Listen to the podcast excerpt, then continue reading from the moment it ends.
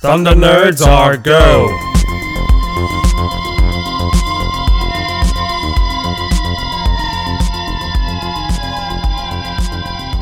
Hello, hello, Thunder Nerds. We're back for another podcast, and guess what? Josh has materialized in as well, unexpectedly. Here he is. Stuck in the time lash.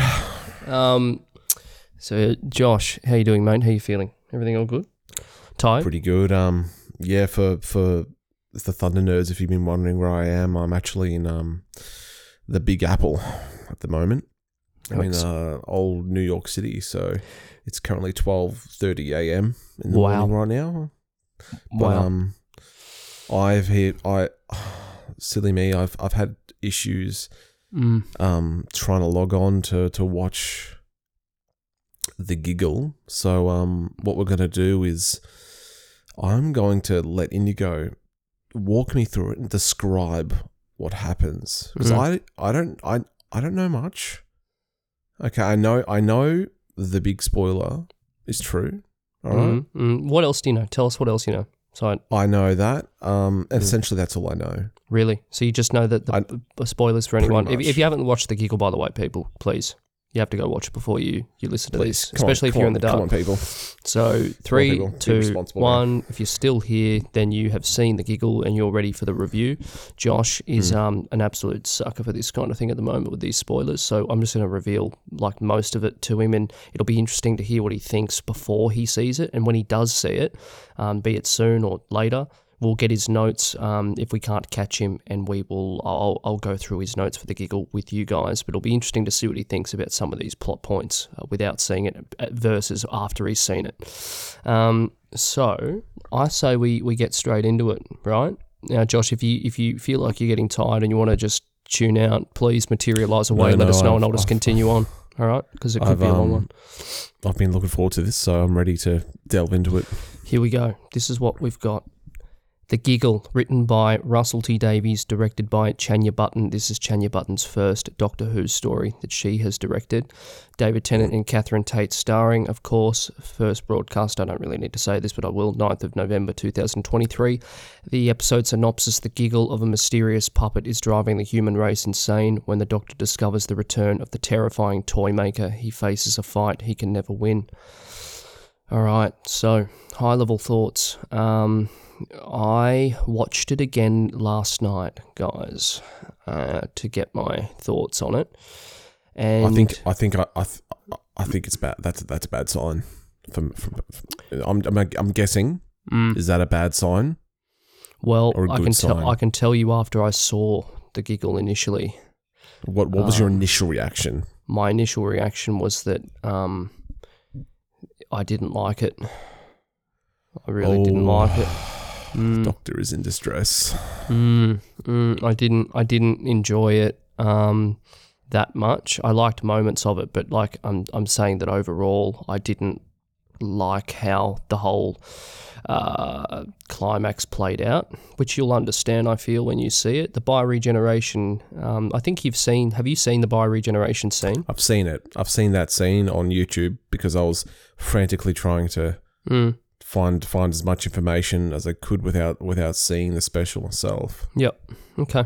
So the, we'll get we'll get we'll start from the very start and we'll work our way through. Okay. And, and as you have questions about what I've written down, I can elaborate for you if you'd like. So it starts off in Soho in 1925, right? Mm. And a man goes into um, like an emporium kind of toy store, and we find out that he's working for John Logie Baird, who is the person who made the first like moving image, um, and he's looking for something to put on the behind the camera that they're going to use to to to to film this uh, image because it's so hot behind the camera that you Mm. couldn't put a person behind there essentially. So he goes and picks up a puppet and he's walked into the emporium and the toy maker is the person who's behind the, the desk.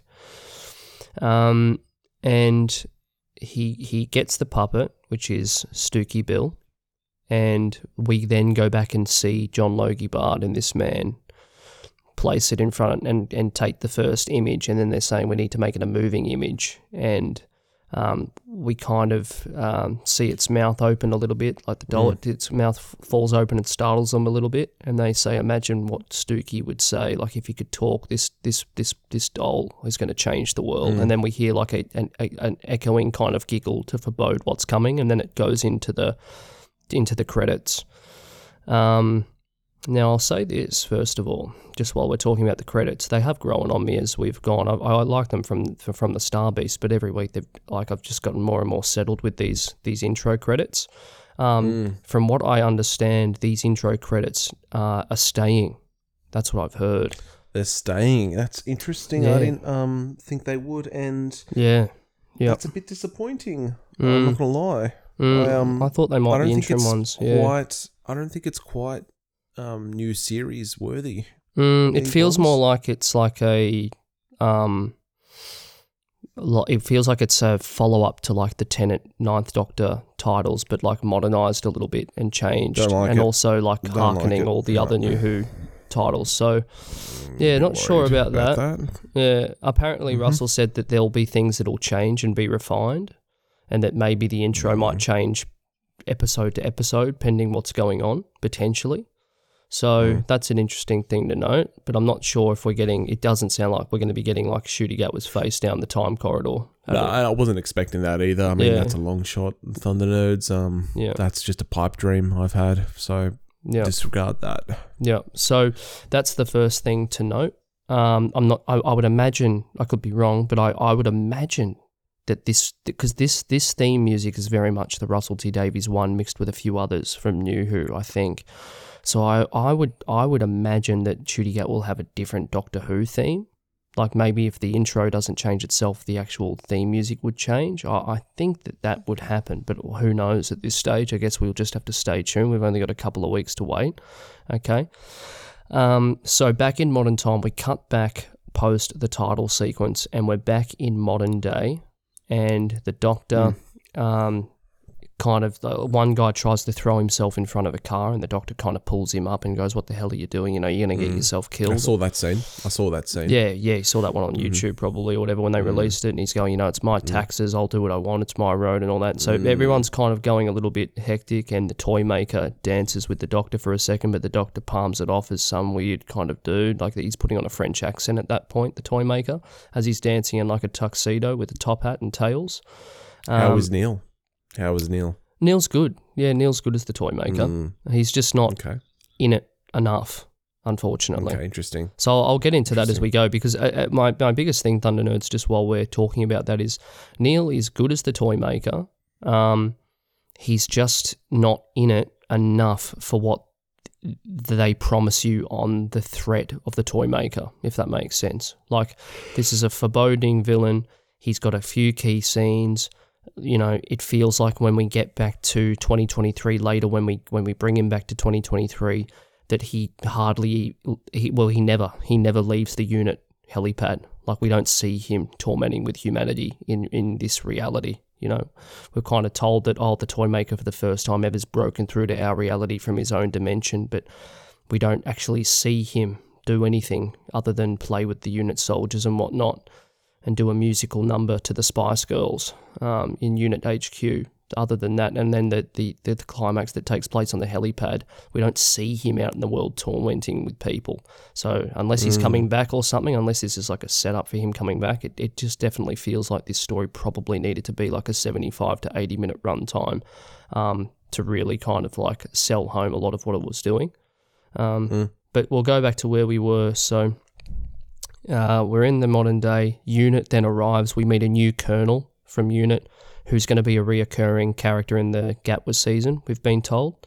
Um, and Donna kind of says, "Oh, look after like my granddad for me. Like if we if, if Unit needs us to like go to HQ, Mm. like look after Wilf." And we kind of there was a there was a body double on set that day because like Bernard Cribbins was just too sick to to film, and so Mm. we don't see him like on screen. We just see him kind of just off the screen with a body double in, and then they use old stock audio to be like, "You go with the doctor from Wilf, and that's his last line, which is a bit of a shame that they didn't get to film anything else with him.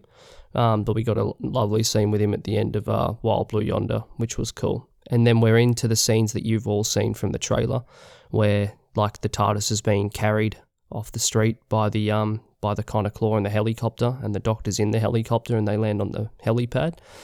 Shirley Anne Bingham from Special Ones there to greet the doctor. Kate Lethbridge Stewart follows.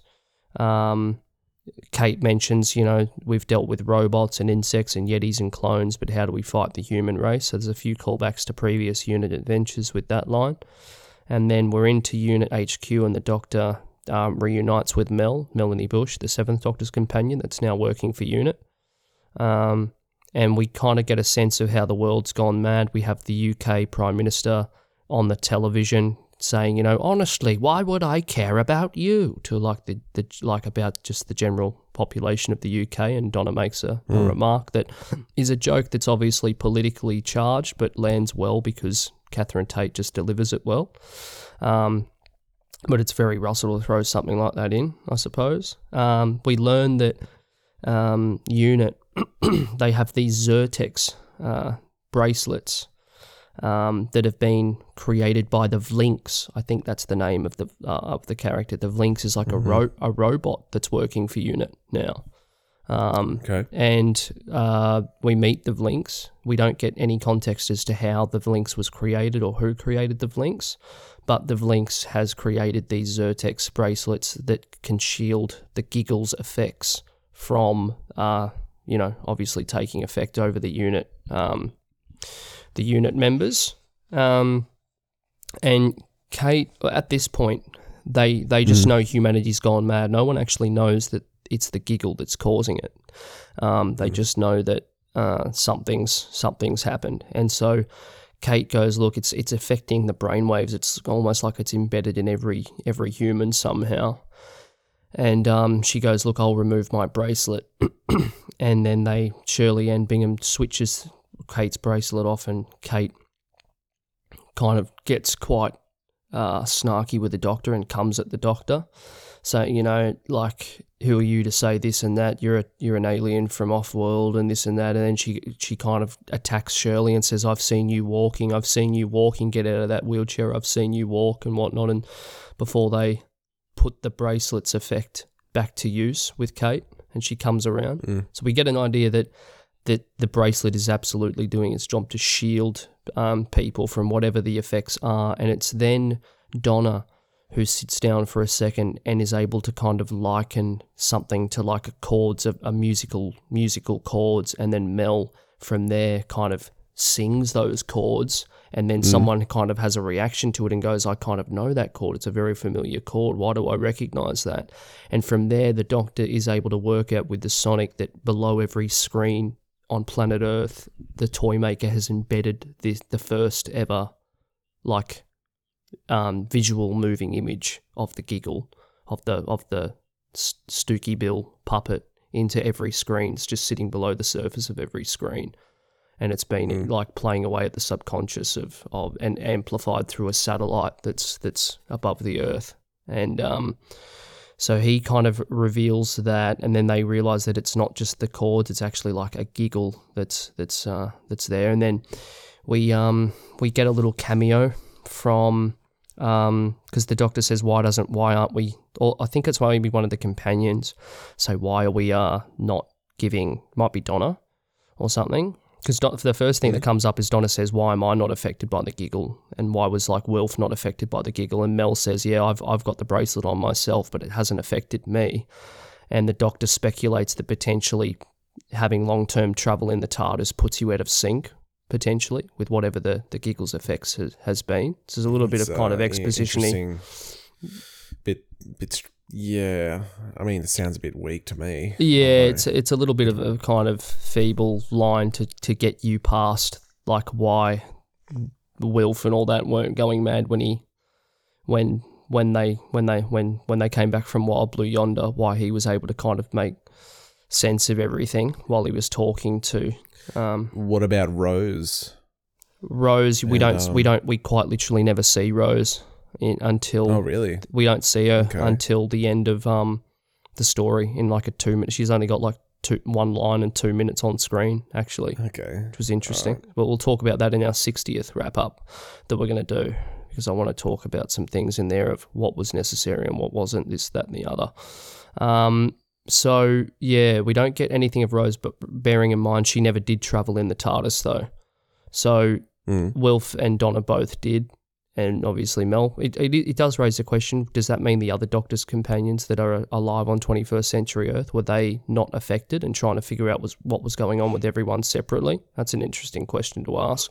But in any case, we're told here that the people that didn't have the bracelets, maybe the travel in the TARDIS has somehow put them out of sync with whatever's going on. So it's a bit of a feeble line to get them out of that little question mark, but that's what that's what that's how it's sold to us. Um, we have like one of the companions say, "Why are we not like um, having every single person on Earth use these bracelets that that the the links has made if it is causing these effects?" And and um, Kate brings up some footage of Trinity Wells. Trinity Wells was the the um, American newsreader in the Russell T Davies era that I told you that would return um, throughout his yeah. era. She makes a cameo in this story, and she's got her own show, the Trinity Wells Show, and she's kind of going, "They want us all to have these Z Techs. I am anti Z Tech," and it's, it's essentially like a, a go at like um, anti Oh yeah. anti vaxxers, essentially. That's what that, or that's at least what it's likened to. That that that in this version, people they have tried to get these bracelets out, but people have gone, no, we're not, we're not using those bracelets. Like there's conspiracy shows, like the kind of like, uh, what's his name, the Alex, um, Alex Jones. yeah, it's it's kind of like Trinity Wells is almost like an Alex Jones type character in this one. She's like, I'm not doing that, no way, and whatnot. So, um, yeah. So anyway, um, they work out what's going on with the laugh. Um, they trace it back to that to that Stooky Bill first moving image, and um, they're then trying to get everything to activate. Um, for the the satellite because they're trying to they, they they decide that Kate essentially says, "Look, we can take down the satellite, but the world leaders can't make a decision to, to activate the beam to destroy it. We need the, the like uh, when when when the world's in crisis mode, like it, it falls upon the president of the world to make that decision. And that was something that came up in the Moffat era. That like at one point in that era, during one of the the key Capaldi invasions, the Doctor got got put in place as like president of the world. Um, and so they harken back to that like idea, and the Doctor gives permission f- for the for the satellite to be to be taken down, and he then speaks to Mel briefly, um, asking, you know, how did you get here? Because the last time we saw Mel, she was traveling with um, a character called Sabalom Glitz, who was like a a bit of a crazy crazy like warrior dude that the Sixth Doctor encountered in in the mysterious planet um, of the Trial of a Time Lord story, and the Seventh Doctor encountered him in Ace's first story, Dragonfire, and that's where Mel left with him in Dragonfire. And Mel says it's kind of weird in New Who in like a 2023 story to have such a niche character like Sabalom Glitz like named and referenced, but, but Russell is very much like that with Doctor Who. So he names Sabalom and says, "Oh." Mel goes, I travelled with him. He lived till he was 101 and died falling over a whiskey bottle and had a, uh, had a Viking funeral, which was pretty funny. Um, and then she hitched a ride back to back to Earth, essentially. And so she's here. Um, Kate later in a scene offers Donna a job with with Unit um, for sixty thousand a year or something, and Donna asks her to, to up it to one hundred and twenty thousand a year with five weeks leave, and Kate accepts that. So I'm not sure if that'll actually come up, or if that was just a bit of a joke, or if like Donna will work for Unit in future. I'm not too sure. I don't know if that will happen just because of Catherine Tate's schedule.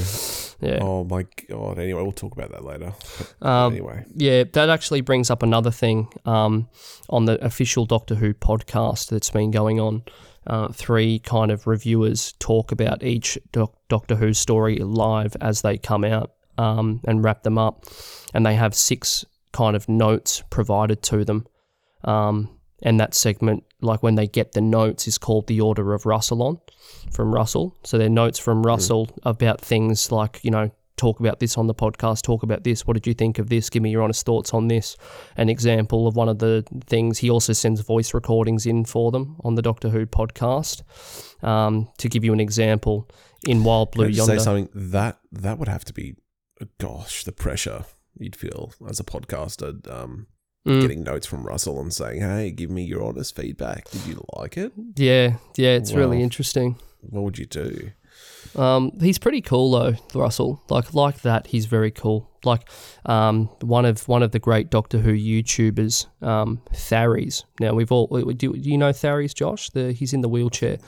Um, Oh, I. I may have showed you some videos. He's a really good uh, Doctor Who YouTuber that covers um, covers all types of like Doctor Who news related things, like a lot, a lot, yeah, uh, essentially speculation and, and breaking breaking news points. And he was actually at the uh, the premiere for the Star Beast, and he posted a little story on YouTube yesterday, which I thought was really cool. I'll I'll read it out here for you because there's a section in the news story right at the very end where they unveiled that the new TARDIS has like a a ramp for wheelchairs. Uh, that it can like fold out, and um, Thary's posted on on YouTube, which I thought was pretty cool. Um, he said, "Okay, I can reveal now that when I met Russell back at the Star Beast screening, he said he recalled me saying in my videos that I wasn't sure whether or not I'd be able to get in the TARDIS, so he put in a ramp. Apparently, it's even referred to as the Thary's ramp on set." He told me to wait till after the broadcast, but I'm so glad that all uh, disabled fans know now they can board the best ship in the universe, which is pretty cool, actually, that he would do cool. something like that and that he's watching that closely.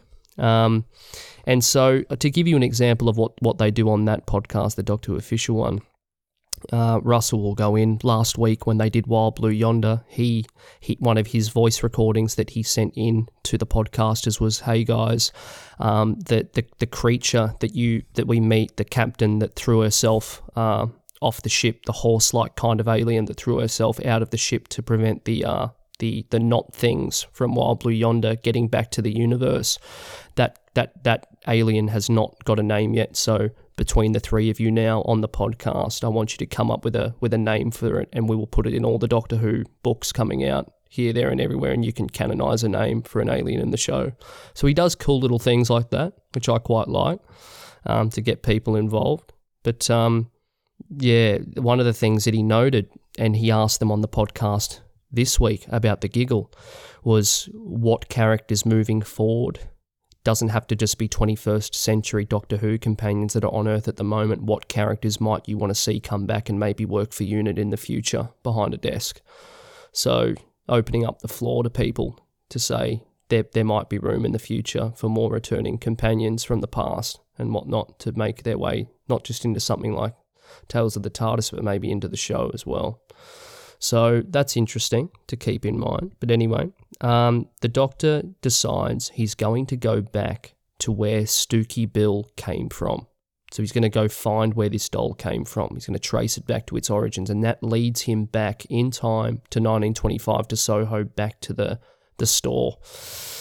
And so he goes into the the store, and the toy maker um, is there, and the toy maker starts recalling um, that the he's juggling at the time, and he starts talking about how the ball was the first game ever invented back in the cave cave the times of cavemen. And he's recalling the ball and going, and then the ball was here, the ball was there, and then in the year five billion, someone picked up the last human skull, and you know, um, and and and kind of used that as a ball or something. He kind of goes on a bit of a story like that, and the doctor's quickly going through his mind and, and, and making links here, and he tells Donna. I don't know if you've seen this clip as well, Josh, but he, the doctor tells Donna to go back to the back to the TARDIS, and Donna says, "You don't really ever tell me to do that. So what's going on here?" And the toy maker says, "Oh, he's he's starting to recognize me now." Um, after so many years, like this, that, and the other, and then we see flashes of William Hartnell and the original Michael Gow toy maker from the Celestial Toy Maker, which is cool. Flash up also all, all very very briefly on the screen, and then we come back and um, the toy maker. That's uh, that's our multi doctor people. That's That's- um, that's that's our multi well, doctor right your, your multi doctor is coming in the climax, as you well know. oh lord. That's where you'll get your multi doctor. Um, so the toy maker kind of disappears into uh, the back of the emporium. The doctor follows him in. Donna rushes in. Uh, the door closes behind them, and they're they're in a, a huge maze, like uh, kind of like thing of like uh, hallways uh, that are never ending, and um, they move on through the, these kind of um, these hallways, and then they end up getting split up between the the two of them. The doctor gets put in a room where he finds hanging on the wall in like a body bag almost. Um, he finds the man that we saw in the pre-title sequence that had come to purchase the the doll, and the doctor lifts him off the wall um, and pulls him out of this like kind of body bag thing, but he's still like alive. And um, the guy's saying, "I came back to the store because uh, I had this giggle in my head and I wanted answers or something like that." And then he goes, he plays with me when he likes, and we realize that as the body bag peels back, like this this human head is now is on top of like a, a puppet body. And then the toy maker reveals himself from like the roof of the world, essentially. It comes through and pulls the, the puppet and dances with him before the puppet turns into like a 14th Doctor puppet. Uh, and kind of plays with the Doctor a little bit. It doesn't look that great, I don't think, personally. Like the actual just effects don't look like that like amazing to me for that particular sequence. Um, and then we see Donna, who is in like an attic kind of area, and th- she kind of gets attacked by these gothic kind of dolls that come to life, and they look quite cool. Like they're really well um, made and, and, and put together. It's like a a mother doll uh, who's kind of rhyming, and then her three orphaned children. Um, and these are the dolls that whose whose husband doll was uh, and and father doll was the Stooky Bill doll that got taken for the uh, and so she gets attacked. She has a funny moment there, um, Donna, where she kind of like absolutely beats the living shit out of these dolls. Um, and then we we we kind of get reunited with the Doctor and Donna, who get pulled into a new room where the toy maker. Uh, we see that scene from the trailer where the toy maker says, you know, worldwide premiere, and he puts on a puppet show where he puppeteers and catches up the general audience, but also it's it's for Donna in universe, but it's for it's actually for the the general audience and we see like puppets of like Amy Pond, Clara Oswald, Bill Potts, where the toy maker mimics that all three of those companions died, and the doctor has a reason for why they didn't properly die, and the toy maker's kind of saying, "Oh, well, that's fine then, that's all right then." If they, if if like the doctor says, like I'm trying to think of an example for you. Like, oh, Bill Potts died. Like she she got converted into a Cyberman, and the doctor says, well, her consciousness still survives, and the toy maker's going, well, that's fine then. If that uh, and he continues to say that, pretty much saying, "Look, this guy, um, the, the everyone that travels with him, um, um, ends up uh, a goner essentially." And then um, we have him kind of mention the flux again and what the, what the devastation of the flux was. Um, this is the toy maker that I'm that I'm referring to, and then the doctor challenges the toy maker to a game of cards, and they sit to to talk, and we get some interesting things in this scene between the toy maker. Um, before, when the doctor was um, in the corridors on their way to try and find where the toy maker was before they got split up, the doctor did mention that he'd escaped the toy maker once, but fears that he'll he might lose this time. Um, and that he kind of made a mistake back in back in his when he was very young by even crossing over somehow into that other dimension where he where he even came across the toy maker in and he refers to it as an underverse.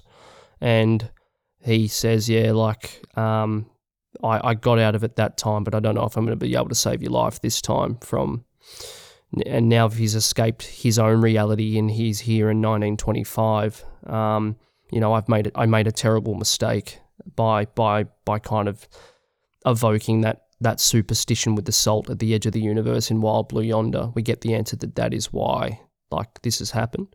We believe that he was able to cross through.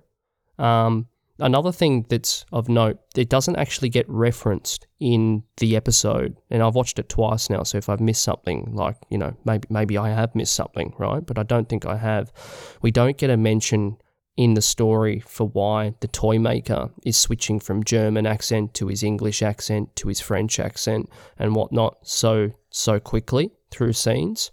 But um, a lot of people like we did we did hear from Russell that there would be a narrative reason for it. I think Josh has fallen asleep on us potentially. No, I'm awake. I'm awake. Was he? Thought he fell asleep. Thought you thought Yeah. you thought you fucking fell off on us. Um, No, I, I'm, I'm okay. the the toy maker essentially. th- This is what people have speculated anyway. Like, there's no confirmation of this, but Russell said there'd be a narrative reason for the toy maker's accents, and um, I'm pretty sure I saw the witting comment for that, and now and now I'm seeing it everywhere on every thread that I've seen, and that's that the first Doctor used. He, he mimicked the toy maker's accent in the celestial toy maker to like escape his realm by tricking one of the toy maker's devices into thinking it was the toy maker and they were able to get away because of it. And so it seems like the toy maker's switching accents constantly so the doctor can't try that same trick again in, in this story. Um, and we have um, yeah, we have we have them kind of the doctor sit down with the toy maker to play a game, and the toy maker in this scene, um, very interesting. He he mentions that he's he's he's you know played with supernovas, and he mentions that he like he makes a very fleeting remark that he gambled with with with humanity's god and made him a jack in the box as if he's actually found the truth behind behind that, which is quite interesting. And he Mm. makes a mention that the master was dying and begged for one final game to save his life and lost to the toy maker, and the toy maker has sealed him for all eternity inside his golden tooth that he has. The toy maker's got like a golden tooth. So the master is referenced and is referenced as as being trapped within the toy maker's tooth. So we kind of have a whereabouts of the master at this point, but what master it is isn't mentioned. But we'll get there as well. He also makes mention that he played with another, but but but didn't finish the game, and the doctor asks who, and the toy maker responded with the one who waits, which is from the trailer. Now we thought that that line sounded like it was John Simm's voice. It's not John Simm's voice. It is the toy maker that says it, but we Mm. don't get an answer as to who he's referring to, and it very much does feel like a setup for someone that the toy maker was scared of. And I'm not too sure who that will end up being but I would theorize, and you know, I'm just I'm just theorizing here who it could be that we never saw in the away. Russell Eye. I away. would theorize that it's potentially Omega, but I guess we'll just have to see where, where that will where that will go. So we may get a shooting out where Omega story down the track. Not sure. Um, Pretty cool. down the track, uh, what can I tell you? The toy maker wins that game. Um, he beats him in a game of of of cards. Essentially, just it, it was a very simple game of who could draw the highest card. The doctor draws an eight. The the toy maker draws a king, and wins the game. And then the doctor says, "Well, the oldest tradition of all is a best of three. So." The toy maker accepts the challenge and declares that we'll settle that in 2023. And then the whole shop kind of collapses down on itself, Mm. and um, and we find out that the whole shop was was just inside like a toy box, and it, as it collapses itself like downwards, and then the doctor brings the Mhm. box back to 2023 and and has unit overlook it.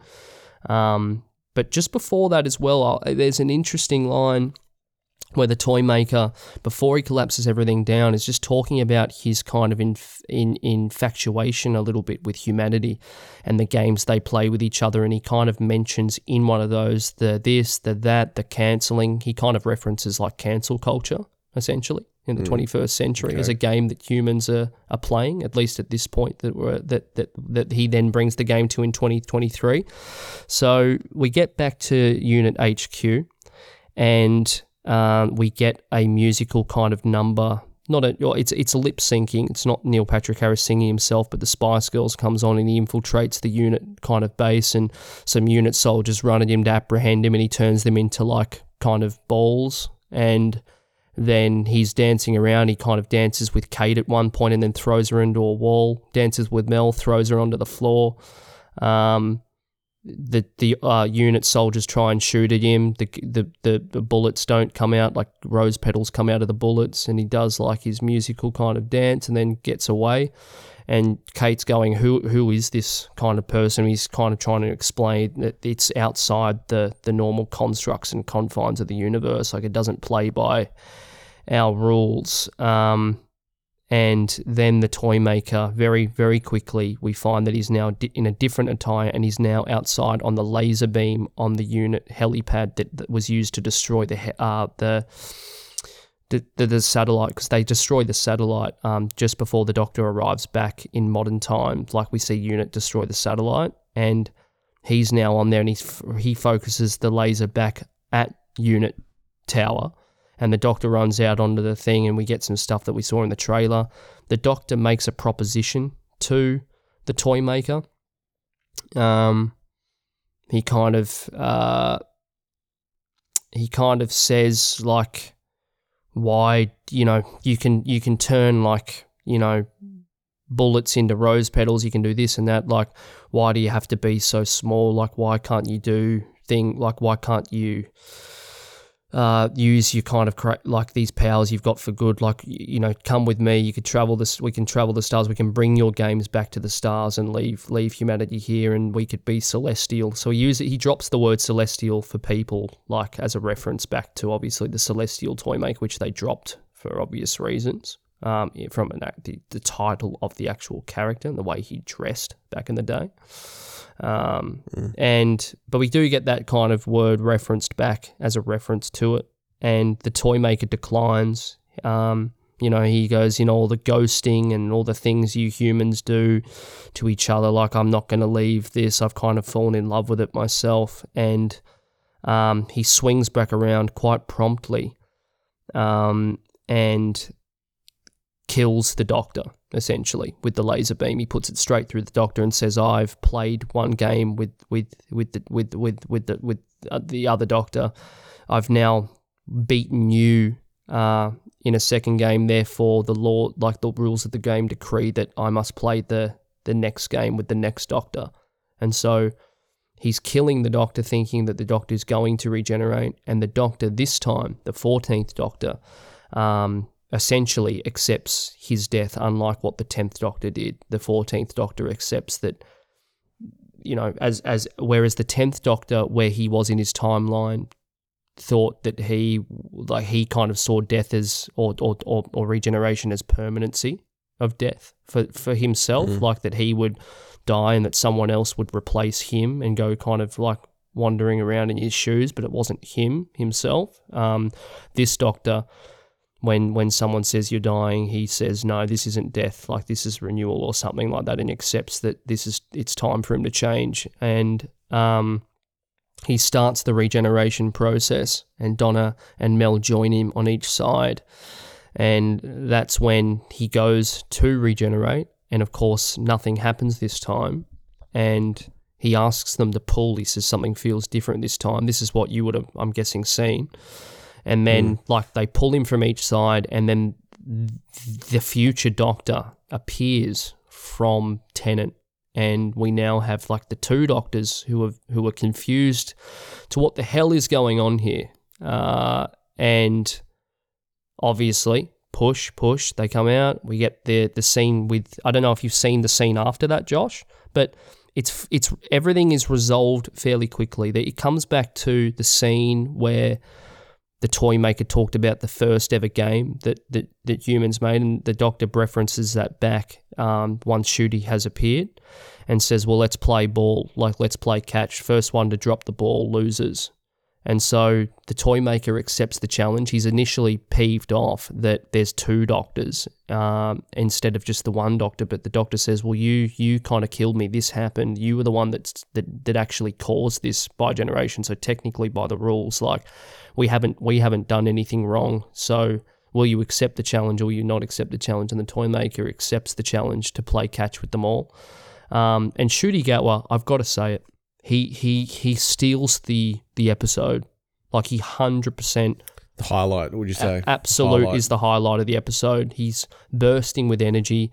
He's a really cool doctor. He's not even wearing any pants through the scene. He's like got a shirt on and no pants on. It's pretty funny, but like he's he's just cool. Like he one, at one point just lobs the ball at Tennant's doctor, and Tennant has to catch it and go, "We're on the same side. Like, what are you doing?" And the Ncuti's just bouncing off the walls, going, "I'm sorry, I'm sorry, I'm just okay.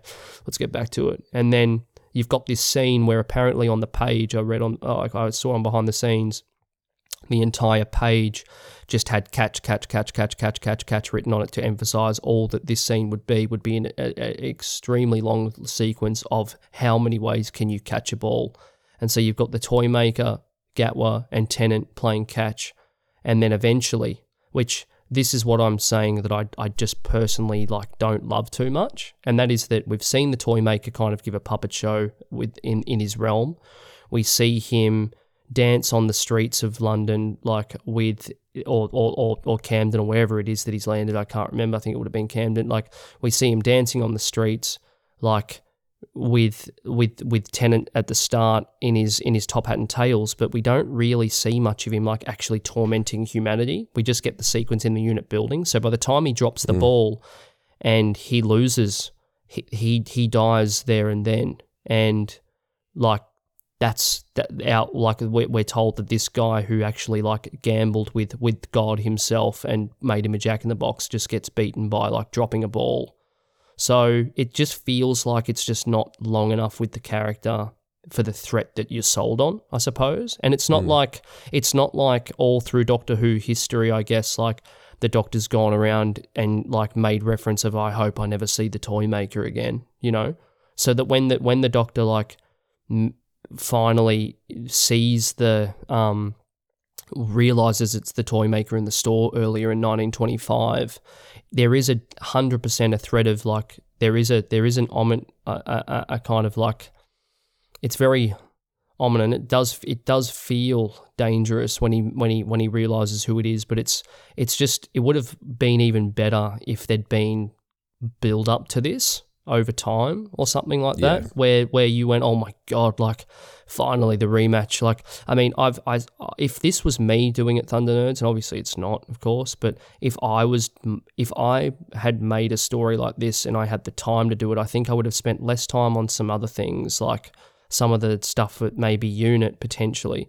And I feel like what would have been interesting is, you know, potentially like and and we'll get into this tomorrow as well when we talk about the 60th anniversary and what what what where it lands compared to other anniversary specials. But I feel like if I had come up with the idea of making the toy maker return, and there was this moment um, that potentially would have been really interesting to um, maybe like bring back Matt Smith and Karen Gillan and Arthur Darvill and, and, and create a flashback scene to like a toy room where the we learn that the eleventh Doctor in an off screen adventure like fought the toy maker and then maybe flash to some quick montages of like a de-aged Tom Baker and some other doctors in maybe like three or four other doctors other than Hartnell that had like toy room encounters or something with the toy maker and survived. And this is just the latest in a longer line of encounters with the toy maker. But that might homage the fools can dream. Do you know what I mean? Though that could have been dream. a lovely like way to homage the past without like, you know, if you didn't want to do multi Doctor, don't bring them back, but give us some unseen stuff of them that we never saw, where we learn that the toy maker has been a foe. Similar to like the Daleks or the Cybermen, he's he's faced multiple doctors before, and we've just never seen them. But maybe give it, give us a look visually at what that might have looked like with some trickery. So that's anyway, that's my my thoughts. But um, very interesting. But, um, but so yeah, so the, Tennant lives on. So that so, so what happens is the toy maker. Um, the toy maker right before he dies mentions that his legions are coming, right? And so he he dies there and then after saying that. So so we've got we've got set up now for the master because after later on as they're walking off the unit helipad, a, a red fingernailed like it looks like a woman's hand picks up the golden tooth that remains on the ground and we hear the John Simm master laugh from the uh, Russell T Davies era. So it, seems like they're set up for the master. It seems like they're set up for a foe that the toy maker faced right? In in that that he didn't want to that he want to fight, I guess. We have set up now for the legions of the toy maker, whatever that means, and we also have set up as well in the Star Beast for the Meeps boss, and these all seem to be different different setups. So we've got about four different setups at the moment for different things that could come in the future, whether they be spin-off, whether they be in the main show, not sure right? See, for me, like mm. this feels more like instead of an anniversary trilogy, it feels like a preamble for the new series, Mm, kinda. I think know, so. it- it doesn't- yeah. There's nothing. I mean, from what you've said, Mm, and I don't want to be an entitled fan. mm, Okay, we've talked about this in in previous podcasts Yep. about fan entitlement, but there's nothing that screams uh, 60th to me, and um, no. I feel like doing three standalone stories with with a new Doctor, with with the the fourteenth Doctor. Mm, I don't know how well that really works. mm, You know what I'm saying? mhm. I don't know. Am I am I am I crazy? Like in, looking back now, obviously I haven't seen the giggle, but would you have preferred a three part story, or instead of these three individual stories? Because it kind of feels like the Star Beast is take like takes place on Earth. Wild Blue Yonder is, is, just a, a random story off in space, and then we go back to Earth Yep. for for, for the giggle. Hundred So percent. do That's exactly feel what it is. Yeah. Mm. Yeah. I think if if I if you if I had it my way, um, if I had it my way, I suppose I would have. I don't know what I would have liked to be honest. I think I think if if you I do I'll say what I that I do think if the toy maker is not coming back, which I, I imagine maybe he will. Like I, I don't know what the legions mean, but I'm going to get into a theory of what the legions are in a, in a second. But um, I don't know. I just think that if you're going to bring the toy maker back, I, I, I guess the thing that was a little bit weak for me was that we've been promised the toy maker for now over a year. Like the filming photos came out, we all knew it was the toy maker very early on, right? They then release everything. The toy maker's coming. The toy maker's coming. There's quite literally not a mention of him in Special One, not Special Two. But the only thing in Special Two that links in with this is the whole like salt at the at the edge of the universe. But we don't see anything of the toy maker at all. And so it feels like when he arrives, yes, he's arrived in scene one of the story, but he's just not doing enough really. When you've got when this villain was like he's he's he's right back from 1966. There's so much endless possibility you can do, given that he's so different to the Daleks, the Master, the Cybermen, the ones that we see all the time.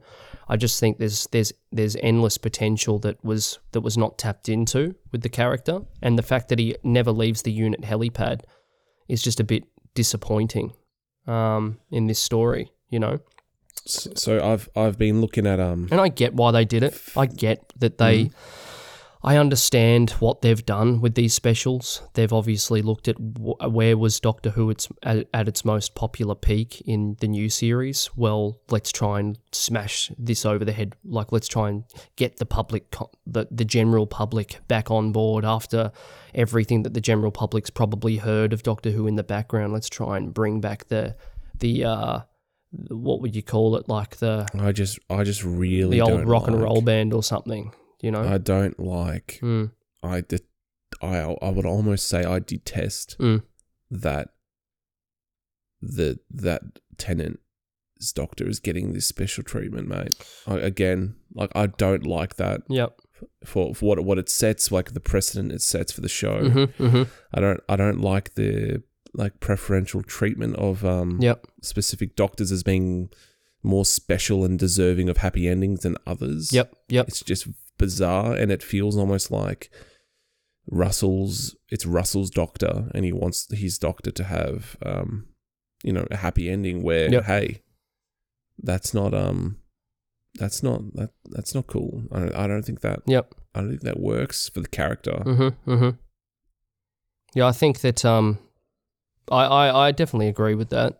Um, I I think that Tennant, I I like Tennant. He's not in my top five Doctors personally. Um, I understand the mission statement, but it just doesn't. I, I think I'm in that party where I'm like, it just doesn't feel like the 60th anniversary. It feels like a greatest hits of the Russell T Davies era type, like three specials. Yeah, um, Um, it doesn't celebrate the f- um, 60, mm. 60 years of Doctor Who as such. I remember being being Personally. disappointed with Mm. with the Day of the Doctor initially, like like when it was ramping up. I was like, oh, we've got David back and Matt, and that's it. Like, there's no classic uh, representation. It's just a really a celebration of New Who. Mm. And then obviously it it delivered. And I Yeah. thought they were going to do the same thing here. I thought there, there was going to be something, Mm, mm. and it maybe it truly was the, the this last minute the tell tales of the TARDIS thing was a bit of a huh, a bit of creative guilt perhaps on the behalf of Russell. yeah, maybe. I mean, I, I, I, I speculated at one point to you, and I don't know if it was on mic, don't know if it was off mic. You know, imagine if like other other doctors were like sealed in cryogenic chambers or something in Wild Blue Yonder, and then I saw a clip later behind the scenes where one of Russell's ideas for Wild Blue Yonder was that you know maybe William Hartnell is found in a in a vault on a lower deck or something of the ship, and like I was like, that's kind of cool, like he justified it as going, oh, I'm to stick to my original idea. My original idea was that, you know, the, the, the, like we're to have two characters on this ship and that's, that's it. For me, I just think something 60, I know the toy maker is, it was back there in the 60s, but uh, it, it's Doctors, isn't it? It's that at the end of the day, the 60th anniversary of Doctor Who is the Doctor's birthday. And so it should celebrate all, or everything Doctor, shouldn't it? That's that's what it should be to Mm. me. And so I think that looking forward, of course, like we, we, we should always look forward. I, to be honest, I thought that um, the Day of the Doctor balanced looking forward and looking back brilliantly. I thought that, you know, it didn't make a party of it by having every single Doctor turn up. And when they turned up, narratively speaking, it, it really, really worked having them all there, like even just in their archive footage, saving Gallifrey. Um, and then Capaldi, we had Capaldi who wasn't the doctor yet, and he turned up, and it was like we'd never seen something like that where a future doctor turned up and it blew people's minds. We got a clip of Eccleston there put in. We got the the regeneration of McGann, or sorry, of John Hurt to to Chris hinted at. We had the curator there, like Tom Baker was back. It just it balanced things beautifully in a narrative way, and it did it all in seventy five minutes. It was one special, seventy five minutes it, it played out a, a, a plot in the past and the present and the future all coherently at the same time. Like, and it did it all in the one 75 minute special. And um, I just think we had three specials here. We had three whole hours of 60th special potential. And I don't think we covered all of those 60 years. I really worry Do you know? we're getting um we're getting uh, a, a Tennant spin off, mate. So that, that's what's happening. Yeah, I know. I know that you're um you're fairly worried about that. Um, Oh, I, have, I have Yeah. to say something. Um, do, do we unlock the vault quickly? I have to um, I have to do a bit of uh, housekeeping at the moment right now. Hmm. I've been holding on to a secret All right, let's unlock for the quite vault. a while, and I, I, I, I need to come clean. Let's quickly just say this: the vault people. The vault. The vault is going to be a new thing where if we if we have sat on something or there's something that that, that we need to say, and and w- then we're going to unlock the vault, and in the vault, no one is judged, no one is cancelled, no one is is beaten. We we hear what's in the vault, and once what's said from the vault, right? If it's if it's if it's said in the vault, it stays in the vault. Once we lock that vault, we all just forget about it. So we're unlocking the vault right now because there's something I Um, found out about that vault? shocked me to my core. I've, I've already spoken to Indigo about this. I can, I it in him. All right. I um Here we go. And I, I said I don't know if I can I can say this, but he's really encouraged me to come clean. say so this, brother. Say this. I um I actively dislike the tenth Doctor. Wow. I actively dislike him. I, I, I really don't like the tenth Doctor. There we He's go. probably my least favorite Doctor, people, Mm, mm. and that's um that's probably not a popular opinion. The messages, I the messages that that, I he's got from Josh had me in Oh, stitches lord. as they came through. Oh my the, the the little minute reasons for why he just didn't like Tennant was just wonderfully like. And the truth is, I understand. That's the truth. I mean, I Truth is, I like Mm. David Tennant. Yeah. I actually really like him. Yep. But something about his Doctor, Mm, the portrayal, the like the the his like from what I've seen, I- especially. mm. uh, I just can't wait to go through this with you. now that now that we've now that this has come out, London Nerds, the I Thor, don't like whimsy, people. I don't like whimsy. I Mm. don't like Tumblr doctors. Matt Smith. Matt Smith. All right. Matt Smith Uh, is good. Yeah. I, I What is it about he- Smith the- that if- works for you? he he doesn't get too. I think it's the I think it's the love aspect, mate. Mm, I mm. fucking detest that. I detest it. Yep, yep. When, when I see when I see David gawking over Rose, mate, I can't I can't help but picture William Hartnell doing that, mate.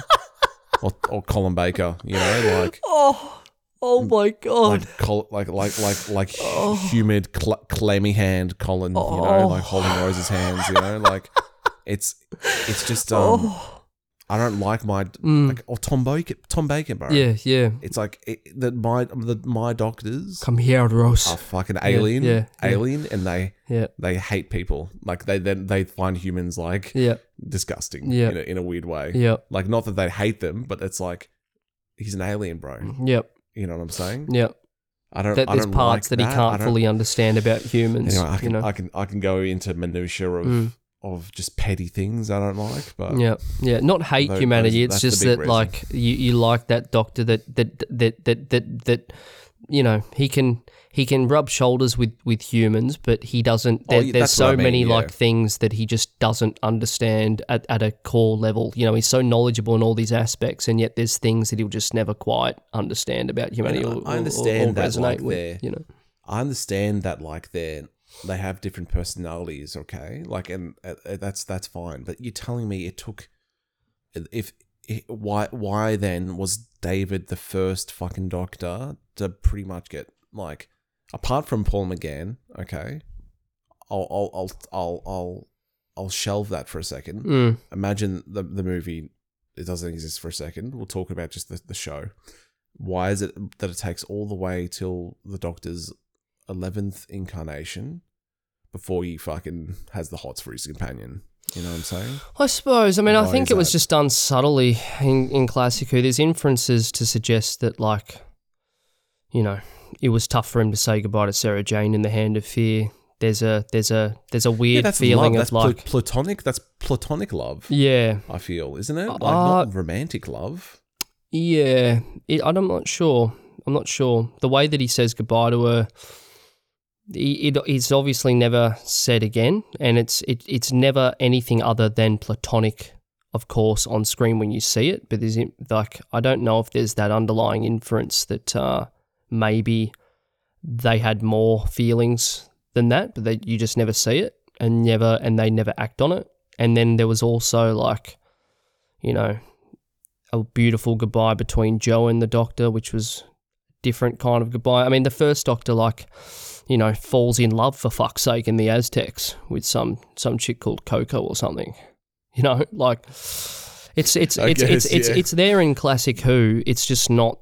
It's just never like like it is with something like Rose. It's it's funny. I was speaking to another mate of mine actually about this recently. We were talking about this. He's been listening to the podcast, and um, he made an interesting point because we were talking about why is it that um, why is it that when we watch something like the Ninth Doctor and Rose, why does it work as opposed to Tennant and Rose? And I think it works. Because I feel Mm. He mentioned You know, what were we saying? well, he mentioned it's because they're so they're so different from each other. They're such an odd pairing. And I think that he's absolutely right with that. Like the Ninth Doctor's much more stark. He's very kind of brooding. He's a, he can be very fucking alien. And for some reason, their kind of love that they have for each other, and that you'll see by the end of series one, it just works. Whereas the Tennant and the Rose thing in series two, it really just uh I just think he's lame. I just think he's lame. you just don't like him. I don't know. Am I am I just am I just a fucking loser? Am I am I just missing the point, mate? Like I guess he's like I- if I- any of the doctors were like like, the- a, a Prince I Charming don't type like him in the rain. I don't I don't like him standing out in the rain. Mm. I've seen that fucking gif like a thousand times Mm. back in the day, and I don't like it, mate. Yeah. It's just lame. I don't like my doctor pouting in the rain. Mm. You know, Yeah. I don't like the. I've seen the end of time. That's one I have seen. Okay. Okay. Yep. And I don't like the, the, the the what would you call it the, the grandiose um, fucking Of of What like his call it? goodbye, like that one the doctor's ego the ego trip, mate. Yeah. It's like the ego trip of, of his goodbye is just fucking definite. It's just it's just sickening to me. Yeah. I, I, this is I'm using some harsh words here, people, but it's the vault. Yeah, we're in the vault. here. I guess it doesn't. It's never really bothered me, to be honest. And I, I mean, yes, is he a Prince Charming doctor? Is he like the doctor Yeah. that's like you know he's got the sword or he's on the he's on the horse or something? Like, yes, he is. Like, is he the doctor that? Let's talk about this.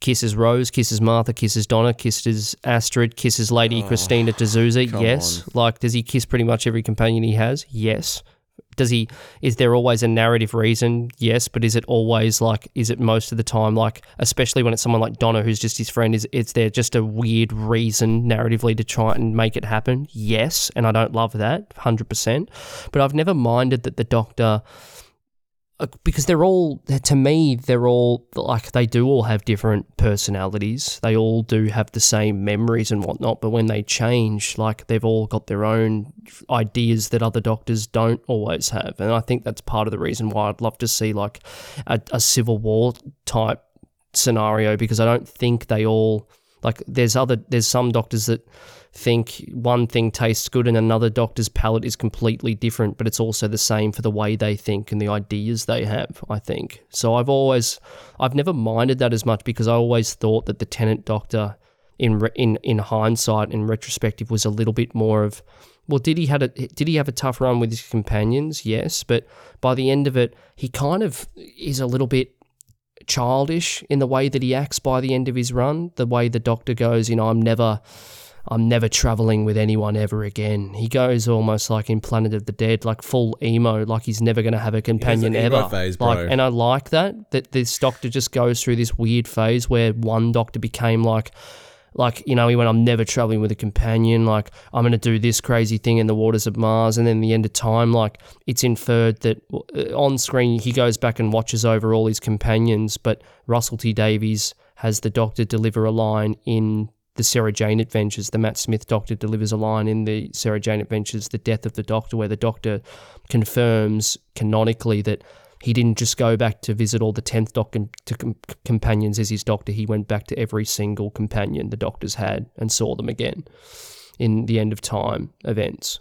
And it's very but- melodramatic, and I like that that Doctor just goes through this melodramatic phase, and the eleventh Doctor then kind of mentions in his regeneration story, I I had vanity issues at the time when I did this and that, and I like that there's Doctors that have completely different personalities that you might, if they were to all meet up, they'd go, oh god, is this such a drama queen? This guy, I can I get like that. that. I can understand. But I know what you mean, like, you just do of that. not I just don't like like, it, it. yeah. I just fucking don't like Yeah. it. And Yeah. um, I don't buy him. Yeah. When he gets fucking emotional, something about like when he when he yells and screams. yeah, It just it's not like it's it's not like Chris. Yeah, my sister uh, said said said similar. She said, "Yeah, look, I just don't buy. I just don't buy Tennant's acting. Actually, as the Doctor, she doesn't buy it. Um, and look, I'll say this: there's a stark difference. Please, people, you have to at least admit. I mean, maybe maybe some of you haven't listened or watched the. I would hope. I, I don't like hearing when people say, "I'll skip Doctor Nine and start at the Christmas Invasion." I, I don't like that. Um, te- I, I really think you're missing out on something if you're not watching the, the the series that kicked Doctor Who back into into the public consciousness with the Ninth Doctor because Chris did a hell of a lot of legwork to to make this show what it what it became. I think anyway, and I think it's one of the strongest, tightly plotted seasons of Doctor Who. Period. And I, I think we if we can all just get on one level here and agree after we spoke about Dalek as well, there's a difference between Christopher Eccleston harnessing the power of the room and and drawing you in when he when he gets emotional as the Doctor and and David Tennant. I feel is that I don't think that's wrong to say. There's a difference. feel like I feel like There's a difference. You know. like Chris is when Chris yells, he has a righteous fury behind him. Yep. Where when David yells, he sounds like a, a whinging teen. Mm, You know, Mm-hmm. Mm-hmm. he sounds like a little little kid that's having a tantrum. Mm, It's very strange. yep. And look, again, Yep. I think he's great. I think he's a really good actor Mm, from like other stuff I've seen him in. mm, mm-hmm. Um, but for some reason, something about his his doctor I don't I've never liked. Yep. And if the if if what I suspect is true and he's he's coming back, Mm. he's coming back for a spin-off, mate, or he's gonna he's gonna appear in some some way, and he's gonna be like, he's gonna be the Mark Hamill for the new Doctor Who, Mm, mm, essentially. mm. They're gonna bring him back, and he's gonna cameo here and there Yep. As a little Easter egg for for Doctor Who fans. And every time, I'm gonna roll my eyes. Mm. Thunderdance. And I don't love that. I don't love that if that if that's true. I mean, I've said this before, and I'm not going to stop, you know, pounding this into the earth. Do we shut the vault? By the way, now is the vault shut? Shut the vault, people. Shut the vault. Vault shut. Um, vault shut. Now, what I want to quickly say is, I, I just don't love that. I really don't. I, I don't. I don't. is it wrong for me to want a Paul McGann spin-off? Is it? Is that terrible? Is it terrible that I would want a, a doctor to come back who who never got his time in the limelight, that has some great Big Finish stories. He's been playing the doctor. He looks They're still not, great. They're not like, going to do that. Then they're not going to so do are that. you are, are you locking in? Are you absolutely unequivocally locking in that you think that Paul McGann I'm does not have in. a spin-off coming? I mm, just I'm don't think that's that the case. There's no Paul McGann. I'm locking in that there's no Paul McGann. I'm locking in that Disney knows where the money is. Goodness me, All right. I can only hope they're, you're they're the money people. I, I'm locking in UNIT spin-off with the Doctor as like an advisor, and David Tennant loves money. He's an actor. He- Oh. He, wants a paycheck. He's going to do it, mate. if this I- happens, fans, if if this happens, we've got serious, serious, like, we've got problems coming. We we really do. If that actually is something that happens, we have got problems, right? I, I just I think really- I think you Hmm. honestly have to go where the narrative, like opportunities, the story opportunities are. There is more story possibility to be mined in an Eighth Doctor spin-off than there is in a Tennant spin-off, and that's just as simple as it is. Like, to be fair, I'm not really interested in a UNIT spin-off after seeing these after seeing the Star Beast. Yep. I think Yep. You know, it's just more like it would just be more Marvel shtick. yeah, I think yeah, like aliens invading with like, and then you got like fucking like, you know, mm, on Earth. Like it'll it'll, it'll feel like Marvel 2.0. I think. yeah. Yep. Um. like, so, what kinda spin off like would we like to see? I Should we talk about that? What I- spin off would we like to see? Um, Eighth Doctor, and that's basically it. I think you don't do two. Hmm. Eighth Doctor. Yeah, and then maybe like yeah, just like a one-off, um, like miniseries following like uh, a maybe like a Cyberman invasion of a planet, mm, and it's just there's no Doctor involved, and you're just seeing the process of like mm. a planet, a civilization slowly getting to- taken over by like um the Cybermen, something like that, where it's Mm. completely disconnected from the Doctor. See, I'm going to say something crazy, people. Like, I know this is just like, this is honestly, this is shameless, like fan drivel. But I, I would love to see the the rumored, as it was, the monster anthology series, where you take a few key Doctor Who monsters and whatnot, and you put them in scenarios where the Doctor didn't turn up to save the day. I want, I would love to see that with the Cybermen. I'd love to see it with the Daleks. I tell you who I'd love to see it with. I'd love to see a story, whether it be a mini series or just a story where you see the Derek Jacobi, you know, War Master from the Time War, who appears only once in in New Doctor Who. He's only got one story. But if you were to see Derek Jacobi return as the Master and it leads up and crosses over with, with the Eighth Doctor, Paul McGann, actually having a televised like face off with the with the War Master played by Derek Jacobi, I, I think that would be quite unbelievable. Um, and I don't know if anyone listening has listened to any of the Big Finish audio stories with the Master. It's one of if it's one of the best characters they've ever made, like they've ever fleshed out. It's one of the best series they've ever done, the War Master series. His Master ex- is extremely interesting compared to other Masters because his success rate is nearly 100% in every plan he executes. He's easily the most tactile ruthless master in some of in the ways that he goes about some of the things he does and I would love to see that master who would almost treat other incarnations of the master even the Roger Delgado as like a a child who can't get his get his homework done I'd love to see that master face off with the I would doctor love so I'd love a, I'd love an Eighth Doctor spin off. Mm, To be fair, I would even love Mm. like I don't know how you do this. Maybe an animated Yeah. Yeah. like mini series Mm-hmm, mm-hmm. like that takes place, you know, essentially as it, it as season six B. Yep. would be interesting to me. Take a couple, um, you know, get get some good voice actors and make a few like original animated like stories with with Troughton. This is just purely fan fucking fanning out here, guys. Like it's not gonna happen, all right?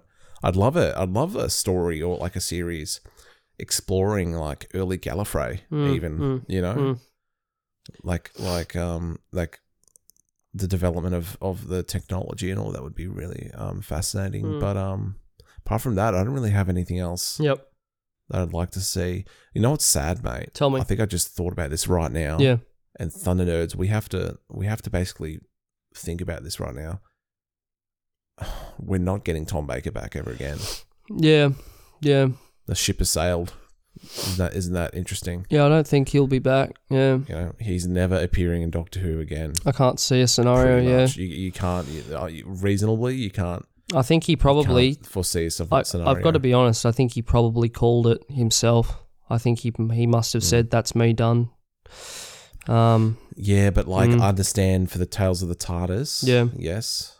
Um but like yeah, Russell had no obviously had no plans, you know, for for the specials. No. No, I don't think so. No. Um but for Tales of the TARDIS, he, yeah, he probably said no. Probably said think no. You'd imagine. I mean, what else do you do? Like at, at, at- at some point, if you're if you like, do you go? What do we do with him? We're just doing the 50th anniversary again. Does that cross your mind? I mean, are we getting into? uh, Is it is it an example of like giving the fans everything they possibly want is not a good thing? Well, I guess we'll never know. We never saw it happen. But I'll tell you this: the curator scene that was written for the 50th anniversary was one of the most beautifully written scenes I think Doctor Who has ever done. And I, I, I don't know if you would be able to make something that could possibly even better it. Um, I'm not sure. Personally, I don't think it would have been bettered. It was so beautifully kind of timeless in the way that it was done, the way it pushed the show forward, but also looked back. Um, could it have been bettered as a scene, as a single scene of Doctor Who? Could it have been bettered? Would it have felt like the 50th 2.0 and Russell just trying to copy his mate Steve? And I, I don't know. I think maybe, I know, maybe, maybe, maybe us not getting it is is the best thing that could have happened. I don't know. I can tell you that either way, we'll never know that. But I would, I would have, if I had it my way, I would have wanted to have seen Tom Baker back one last time. You know, as the Doctor.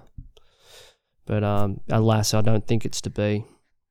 I don't think it's to be. I, I'm, I'm going to continue on with what where we're at with this though, because we've got a lot to talk about still. Let's talk about the toy maker's gone. We've got two doctors, Josh. The bi regeneration was absolutely correct. Okay, especially the second leak that came out, the one that you sent me a little bit later um, that that I that I put on um, one of the podcasts. I mentioned it. So this one mentioned that the TARDIS would be split in two by a mallet. All right, and that happened. It all it also went on to say something like the Meeps boss, Beep the Meeps boss was someone close to the Doctor. That hasn't obviously happened yet. So whether or not that turns out to be true, but the track record says that it, it, it is true. So we'll have to wait on that one for the moment. Stand by. But we've got two doctors. Okay. Now, they go into the TARDIS, and the Tennant doctor says, well, there's essentially just mention, and I, I can't give you the exact dialogue because I, I honestly can't remember it myself, but the 15th Doctor is in such a good place, and it's clear that he is, that the 14th Doctor makes mention of how do, do I become you or something. There's something along those lines. Now, I could be wrong, Thunder Nerds. I've seen it twice now. I was tired when I watched it, but I'm just saying, I'm wrapping up that scene, though. You'll know the one I'm talking about where the two Doctors and Donna are in the TARDIS. And the Doctor mentions, you know, well, this is the 15th Doctor now. He says, I'm like the way I am because you did, like, we're Time Lords. Like, we did therapy the wrong way round. Does that make sense? So uh, this is what the inference is, and because this is the only only hint that we get of this bi-regeneration and what it means properly in in the in the episode It's inferring what the leak had said. It's inferring that the 14th Doctor will live a life somewhere, okay? He'll then one day off screen regenerate into the 15th Doctor, and at the moment of regeneration, the 15th Doctor will be pulled back and live earlier than he actually is meant to live in the giggle, therefore creating like a closed time loop. And that the 14th Doctor stopping and just slowing down for a second. We get mentions of all different things in the scene. We get mentions of River Song. We get mentions of Adric. We, we get reference from the 15th Doctor that Sarah Jane's gone. The trial of a Time Lord is mentioned. The key to time is mentioned. Logopolis events are mentioned. The Pandorica is mentioned. The gods of Ragnarok from the 7th Doctor are mentioned. The Time Wars mentioned. The Doctor says, We've done all of this and we've never once stopped, and you need to stop and slow down. And you slowing down and stopping and just taking a moment, almost like therapy, is what makes me better. And so it essentially infers that the 14th Doctor will become the therapy doctor.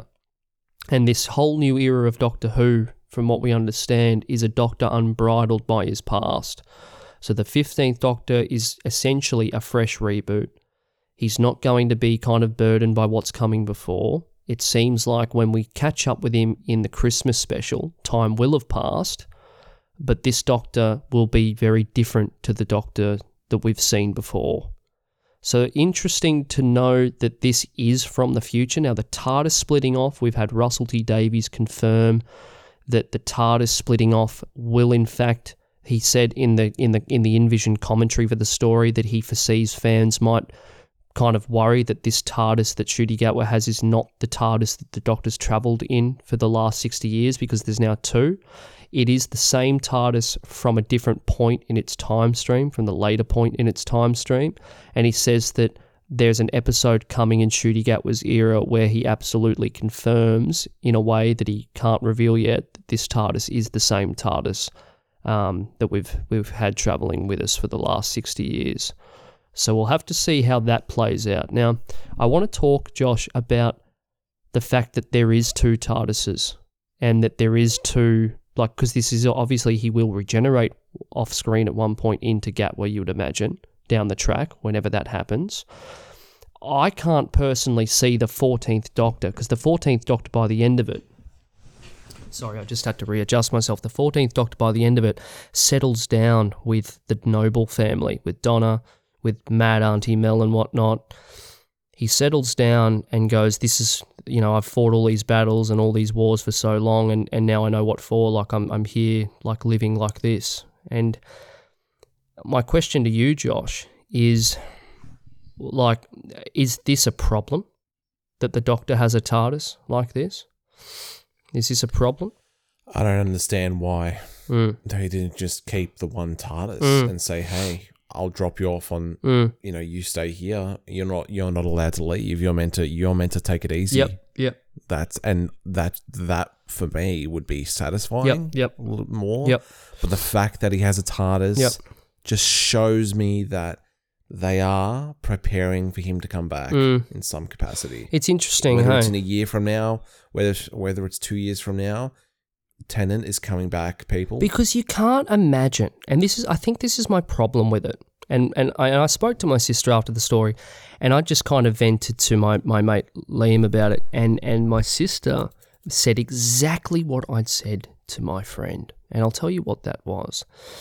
My biggest problem with this, and and and maybe I'll try and I'll try and play devil's advocate advocate to my own thoughts in a second, but I just want to see what your thoughts on this are my biggest problem is that giving the 14th Doctor the TARDIS, okay, and going, okay, the 15th Doctor's got the TARDIS, it's from a later point in the time stream. That explains why the 15th Doctor's TARDIS, when the two TARDIS are next to each other and Tennant runs into each of them and compares, one of them is exactly as it was in the th- 60th specials, one of them is a slightly different tinge of colour and has a jukebox there. Because at some point, the Doctor, the 14th, must have added a jukebox, and now the 15th Doctor has that same TARDIS. That's the inference in the story, that it's the same TARDIS. Okay? So, my question is this Is it a problem giving the two the TARDIS? Like, are we, my first thing when this story ended was firstly, I can't see the 14th Doctor just, I just, I cannot see the Doctor just confined to Earth with his TARDIS. And they even mention at the end while they're around the table and the 14th Doctor's kind of having, you know, food or lunch or whatever with the Noble family, he goes, I took Rose, just Rose kind of goes, Oh, we went to Mars just the other day. So it makes an inference that they Oh. snuck off and did something. And then Please. and then Mel goes, Yeah, he took me here the other day. And he's going, just little little trips here and there. And I'm going, I can't see the Doctor one absolutely staying on Earth and doing that and, and without and without flying off in the box that he's got. And this is my biggest one. Every time from now on, when Gat was in a problem, we have an alien invasion, we're gonna say, Where is the other doctor? Where is Doctor 14 amongst all this? Why isn't he stepping in to help? Now, maybe they will get him to step in and help, and I don't really love that. Okay. But my question is that from now on, are we always just going to be saying, like, you know, while, while the 15th Doctor's, you know, cornered by a bunch of Daleks, where's 14 to step in and materialize and, and, and help him with this invasion to of be Earth? devil's advocate. Yeah. Oh, oh, to be devil's advocate, that would only come up, I guess, in Earth Invasion. Th- absolutely, it would. But that's is that Because, not like, you something? could- yeah. do you- you- can you see what I'm saying? They just won't. They, yeah, I know what Can you mean. Can you see where I mean, it causes a problem? Like Theoretically, you could say, why does the Doctor just fucking recruit all of his cells? hundred percent, hundred percent. Like every time, 100%. all, all fifteen of you come and help me right now. Ab- because, absolutely. uh, we got an invasion. Yeah. you know? I mean, my pro- my problem is is is uh, like, and that's where I was going to go with devil's advocate, right? Devil's advocate. I was going to say, well, to, to play devil's advocate to the idea that the fourteenth Doctor wouldn't step in. Here's another thing: what? Why don't Doctors accidentally cross each other while one of them's already trying to do something? I've always thought that. You know, well. like why don't are there points in time where Colin Baker and Patrick Troughton, or not? No, that's a bad example because they have, yeah, But Yeah. like, but like, like, like Paul McGann and Mm, um, mm. like Jon Pertwee just happen to be on the same. like crossing Mm, paths, mm. uh, uh, or uh, you know, uh, on, on Earth at the same point in time. Yep. You know. Yep. Hundred percent. I've- I've always, I've always found that found that interesting, and I've always wondered that, and I, and that's my devil's advocate to my own thing. But it's just you, you have to. I just felt you had to make it clear that this doctor didn't have. You just had to make that clear, in my opinion. You had to, you had to make it clear that because, because, because without it, well, maybe you're right. Maybe they are doing a spin off. Maybe they are. I, I don't love that. I really don't love that. And I, and I even even if they don't do a spin off, I just don't love the prospect that the future of Doctor Who could have that Mark Hamill role come up where every now and then the 14th steps in into the main show again to help out the 15th Doctor. I just don't I don't love that personally. Um it's just not I, I think I think Doctor Who, and we can talk about this more tomorrow. I think really we need to hit this reset button and hit it big time with Ncuti Gatwa's next era to say Ncuti Gatwa is absolutely the Doctor, which they've already said. They've already they already make mention in this story, and they do it for that very reason. There's a line of dialogue where Donna says, "Well, you're older than him. You came after him." Not saying from him, saying after him to try and shut down those fans. I'm guessing that'll be like it's not the Doctor. Ncuti Gatwa's not the Doctor. Then why do the bi regeneration? Exactly. Like, why even do it? Why exactly. Fuck around? Why fuck around? Why not just say, hey, let's just make it a regeneration from I, I feel like and I've said this to so many people that I've spoken to since this because episode. they want. They Why want not just a do it? Spin off.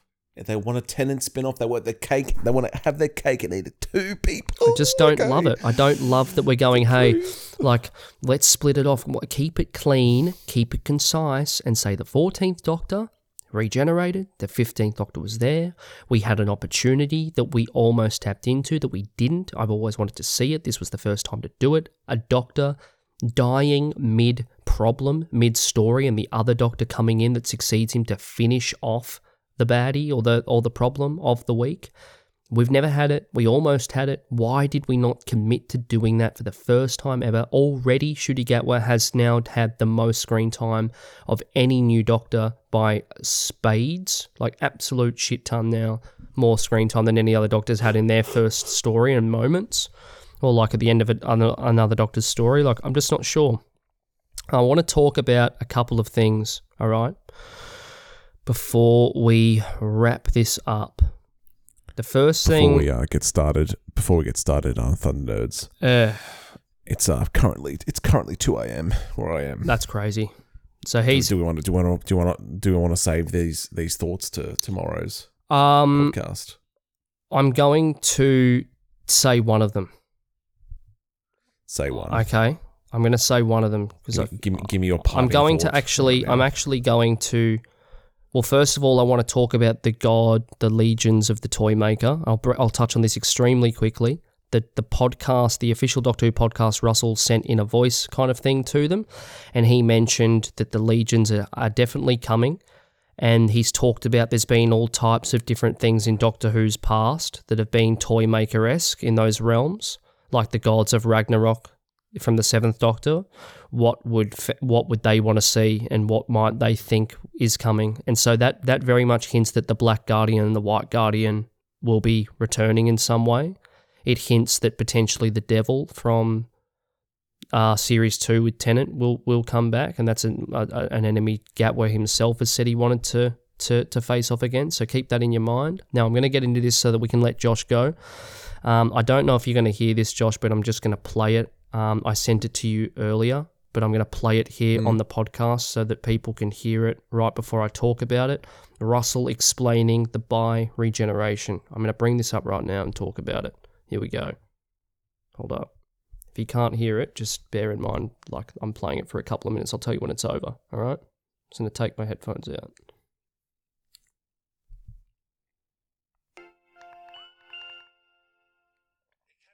Of preyed on me that regeneration is always done as a tragedy and a sadness, and you know life moves on and stuff like that. I thought, oh, let's have a happy one. There.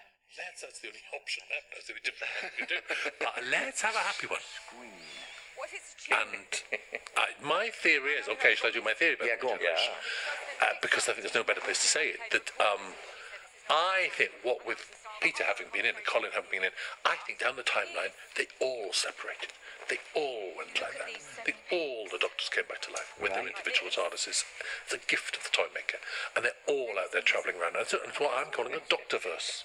Wow, look the at this. Doctorverse. This is major. This is like, and I want to know how to create a future in which in which Sylvester McCoy can just arrive and have an adventure. Yeah. Without you know, because one of the things about the Star Beast is to get you back and Catherine Batwitch to jump through so many hoops. Yeah, yeah. And, you know, it's just a great Yeah. story, but it's like Yeah. it's like why can't you just arrive and step out the TARDIS? So hopefully it creates a future in which that happens. Yes. In Because when in these things, well, I mean, this, will be, this may not be that interesting to people who've already seen them on the iPlayer, but these Tales of the TARDIS that you've done, well, obviously you're dealing with some actors who are not the age they once were, and- No. but you're just you're not addressing that. You're just And no, there's kind of little lines saying, "Ooh, the timelines and things Oh, like right, that." okay. None of us, none of them find it strange. I think if we ever do another little spin, if I could, it, it's pretty hard to find an adventure stop in which to say this. Oh yes, by the way, we Yeah. once, or you know, I think Peter Davison once was left behind on the surface of Androzani and woke up and there was a TARDIS and he carried on having those adventures because it's exactly what Big Finish does. It's exactly what everyone does. in their yeah, yeah, yeah. Um, Sylvester in his says, doesn't he? He says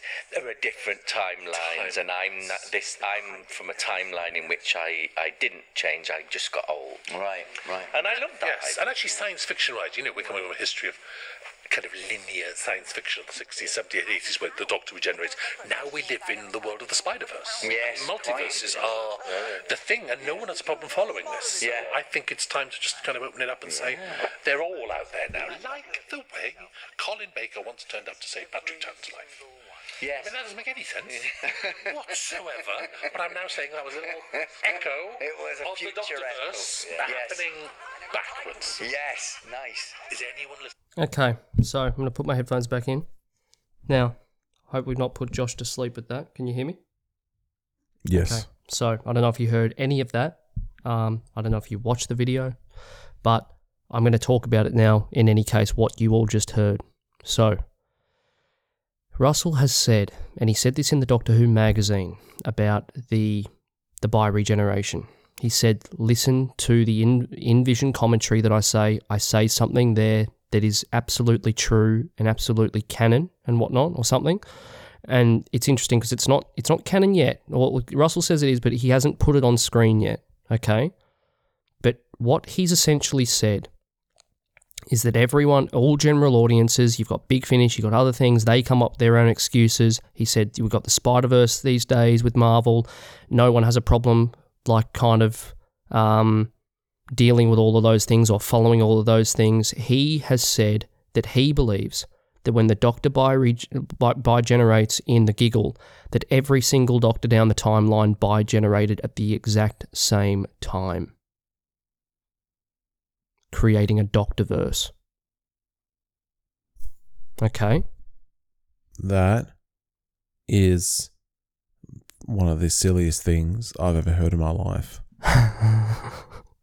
Um, so, is this? Did you watch I'm this not- clip? Who am I? Who am I? No. Okay, so you've heard it here and for the first time. what you just time. said then, people do have an issue with this whole multiverse shit. He's almost Mm, sounds a bit out of touch mm, because that is the fucking whole reason mm, the whole Marvel Marvel mhm.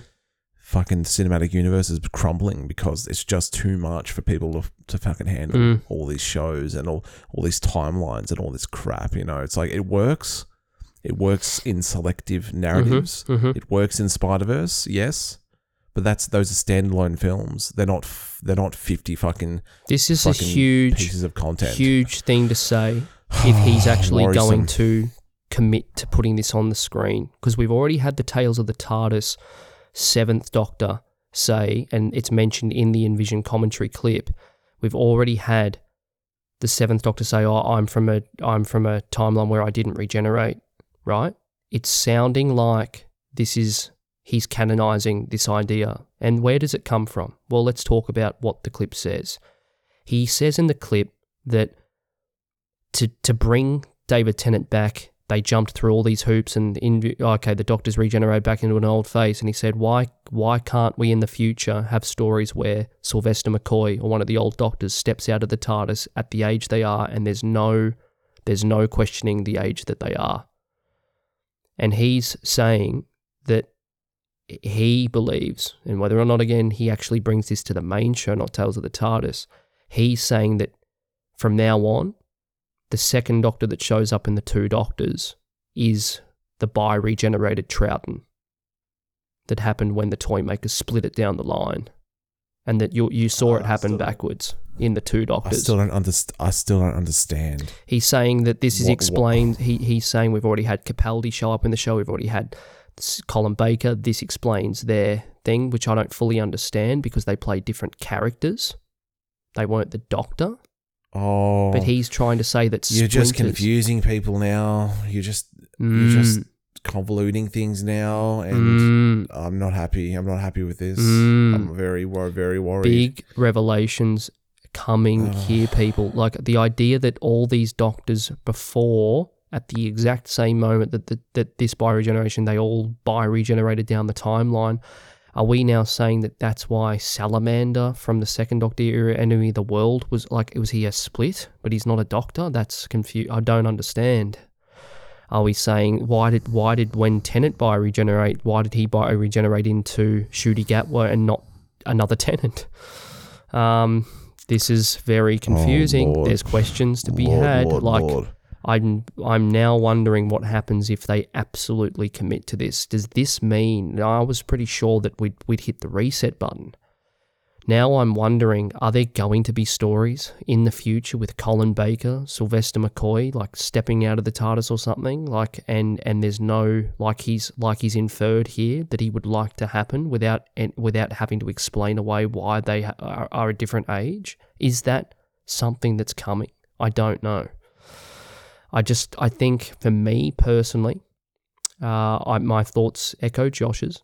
Um, I feel like for me, and I and I don't think this is it, this is hard to, to explain why. I really don't. I, I think to say that the Chibnall era was diversive, to say it was a little bit that it that it did things that were a little bit oh what what are they doing with this? Uh, with the timeless child, whatever you think of it, it was a little bit confusing. All of a sudden, you got how many doctors, potentially thousands of doctors before Hartnell. I just don't like that idea, right? To, to, to say we've had a very controversial era of the show and that maybe what we just needed to do, I know Doctor Who accepts change, I know we love change, okay, and I know the show has thrived on change. But I think at some point, do we just have to get back get the wheels back on track and just get Doctor Who back to being a, a show where story is first. We've got a time traveler in a box. To me, when we'll talk about it more in the 60th wrap up, Wild Blue Yonder was far and away the best of the three specials, and it was the most standard of the three specials of Doctor Who. Is there something to be said about that? That it was just a great Doctor Who story, confined story, that didn't try and do anything with the Toymaker or the or the, the mythos of Doctor Who. Let's talk about this more in our wrap up, Josh. When you've seen the 60th anniversary giggle finale, please, if we don't speak to you, give us your notes so I can speak about uh, your notes on the story yourself. And I'm sure that we'll be talking about this bi-regeneration and, and what it means down the track. Um, but I think it's time to let Josh go get some well needed shut eye. Would you like to switch us over, mate? Switch us. Switch us. switching to laying down in my bed. Horizontal plate on his bed. All right. Catch you later, Thunder Nerds. Over and out.